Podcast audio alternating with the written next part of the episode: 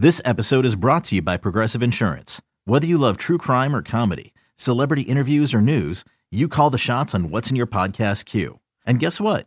Now you can call them on your auto insurance too with the Name Your Price tool from Progressive. It works just the way it sounds. You tell Progressive how much you want to pay for car insurance, and they'll show you coverage options that fit your budget. Get your quote today at progressive.com to join the over 28 million drivers who trust Progressive. Progressive Casualty Insurance Company and Affiliates. Price and coverage match limited by state law. Any news today, Tito, at all? Dang, Rosie, that's your job. This is the Rosie Report. The next round's on Rosie, and we'll read his credit card number here in just a moment. Regular season roundup. Catch it, Rosie! Nicely done, Rosebud. Now, here's Jim Rosenhaus.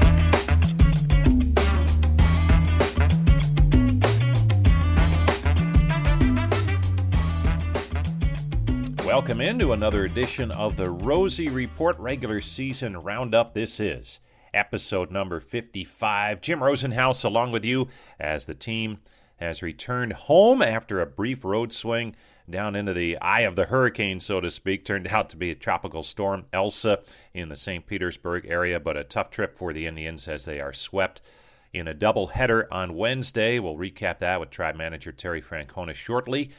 But uh, the losing skid now is at nine straight for the Indians, so a tough patch going for the Tribe, trying to break that against the Royals this weekend.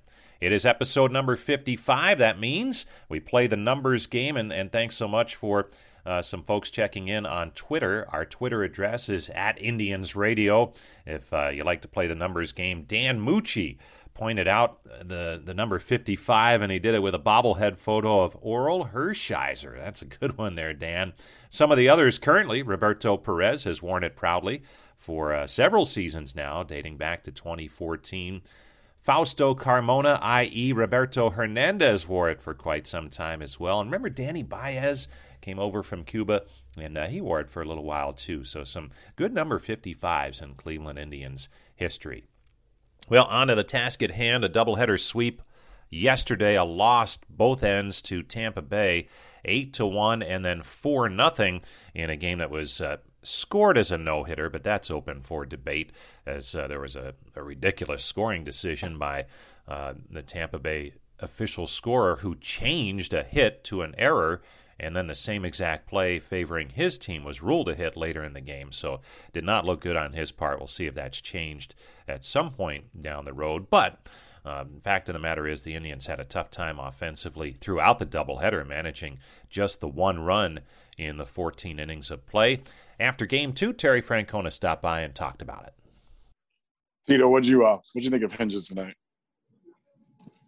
You know, I thought. I mean, his line's not going to look great because the last couple runs scored. You know, there was a lot of traffic for. You know, I mean, it was what five hits, three three walks. So there was eight base runners in, you know, four and a third. But but you know, he, he competed. He never gave in. He kind of bobbed and weaved a little bit. You know, we've been talking him to him so much about the command of his fastball and being able to this fastball. And as that gets better, you will see Sam get better. Is he using more of a two seamer than four seamer today? Is that? Do you think that's part of He's helping him that a lot just because he's been able to command it better. He he kind of has a tendency of yanking his four seamer. Now he did that with his two seamer today when we were trying to pitch around walls and he three two count. You know he was trying to go way off the plate and he ended up throwing it in. So you know repeating is is still sometimes a challenge. What did you? What did their pitchers do? What what stood out about what their the group of guys they used today? Well, I mean, there was first game seems like a long time ago. McHugh, he he's really done a good job for them. His cutter looks like it's kind of back where you know when he was a starter, but he's in smaller smaller innings, so or you know smaller groups, so it's it really sticks out. I mean, he's a big weapon for him.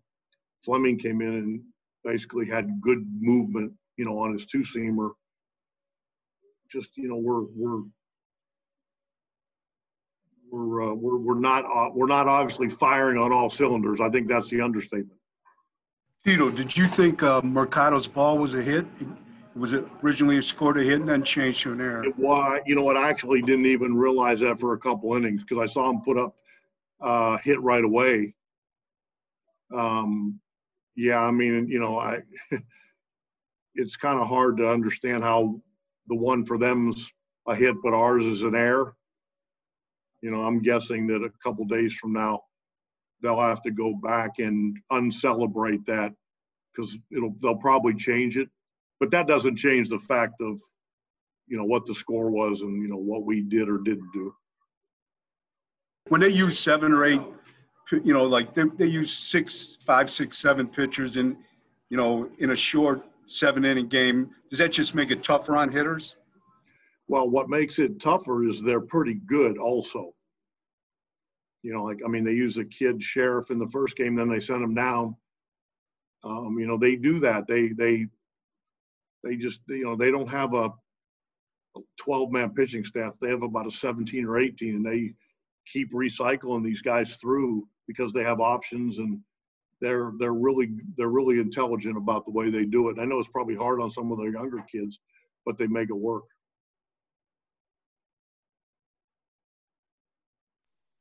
Peter, what you you've lost nine straight. I know you, you obviously you know that, but what do you what what do you do? How do you grind through this? Well, I mean, the, the one thing I know is the way not, excuse me, the way not to is to kind of feel sorry for yourself and, you know, woe is me. We certainly can't do that. It's, it's a rough time for us. You know, we'll try to come out tomorrow with good energy. You know, I know it's hard showing energy when you're just making right turns like today, but, you know, we, we got to try to we got to try to stay positive. You know, we're, we're, we're inexperienced. We, you know, in, in a lot of areas. At the same time, you know, you don't want to you don't want to lose sight of the fact of what we're here for. Yeah, we're here to develop, but we're here to win. And so we gotta we just got to keep making sure that we keep pulling in the same direction. with a younger lineup like this going through something like this do you try to remind them not to not to have one guy try to pull the entire lineup out of something like this or just anything like that in terms of messaging well i think if you need if you feel the need to i didn't really see that. I don't see guys swinging out of their ass trying to you know um, we're just you know we're, we're in between you know change up fastball. You know, they they they would show in hard and then go soft, and you know we'd try to cover both. That's Tribe manager Terry Francona trying to trying to look for uh, some positives here as the Indians move forward now facing Kansas City heading into the All Star break, a four game series starting Thursday night. And great news. First time there's been uh, really good news on the injury front, pitching wise, for quite some time. Zach Plesac will make the start tonight for the Tribe. We caught up with him while the team was in St. Pete, and he talked about returning to the rotation. Yeah, I'm super excited to be back. You know, I've been working every day, just building up with my progression, working with strength conditioning staff and the trainers to make sure I'm in a good spot to return and that I'm prepared and my body's capable of handling, you know, the up downs and the amount of pitches that it's going to take to go out there and compete and help us win games. So, you know, I'm super excited. Got the news today and um, threw a, bull, a bullpen today. Um, I'm on my normal five day routine, so a couple more days, be ready to rock back at home. Is that the toughest thing? I mean, it's a, a thumb injury, so you can't throw for a while. Is, is that the hardest thing, keeping the rest of, of everything that you do that makes you good um, in working order? Yeah, I think really just the throwing part was the was kind of the part of the, the game that we had to be be be smart about. You know, everything else, the body, the the workouts, um, making sure that I'm doing the conditioning and certain things to keep my body in shape um, was actually the easy part. I think really the the build up progression is what's kind of taking the longest um, to get back into games.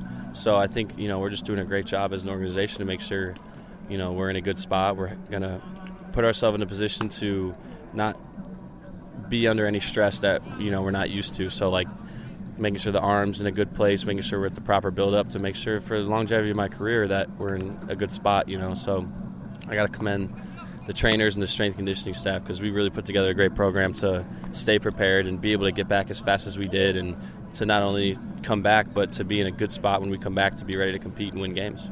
When you do start throwing, because it's a thumb injury, is it the fastball or your breaking stuff that maybe you have to be more careful with or, or take longer to, to work back in?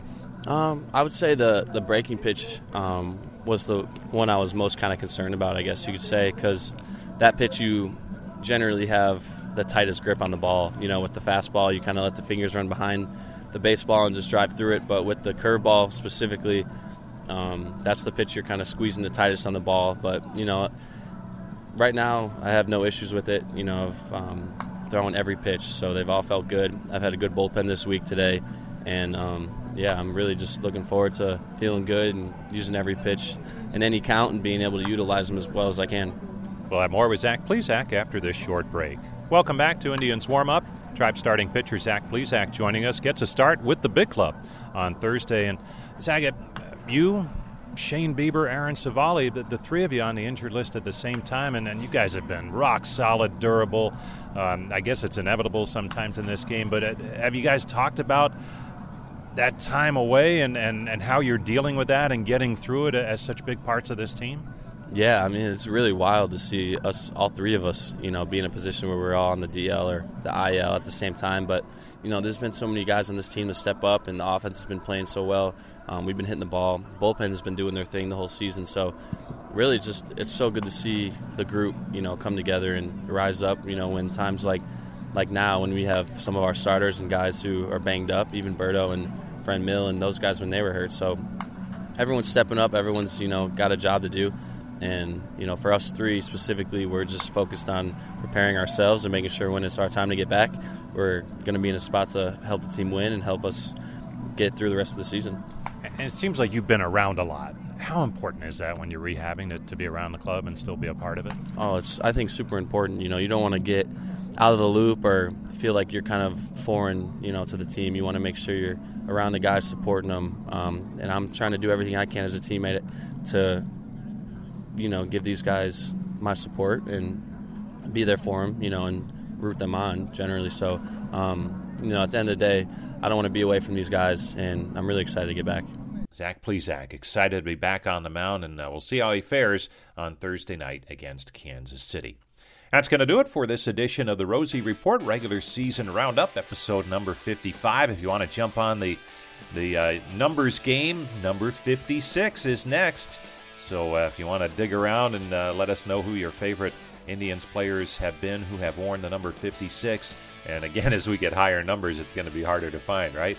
But uh, we have some fun with that. If you want to drop us a line on Twitter at Indians Radio, you can do so, and we'll try and mention that for you on our next podcast. Thanks to Bart Swain, uh, Courtberry Tripp, and Austin Contrulis for their help as always.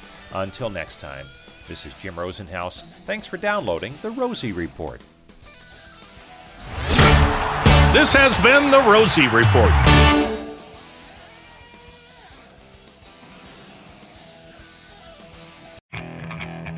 Okay, picture this.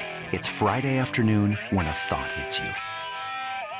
I can waste another weekend doing the same old whatever, or I can conquer it. I can hop into my all new Hyundai Santa Fe and hit the road. Any road. The steeper, the better because my all new Santa Fe is available with H-Track all-wheel drive, so I can hit the trail without a worry in the world. Heck, with three rows and best-in-class rear cargo space, I can pack the whole family in with all our gear. We've got available dual wireless charging for our phones, so we'll never lose touch with civilization, and we won't lose touch with the primordial power of Mother Earth. So which is it? Waste the weekend or do something a little more epic? And conquer it in the all-new Hyundai Santa Fe. Visit HyundaiUSA.com or call 562 for more details. Hyundai, there's joy in every journey.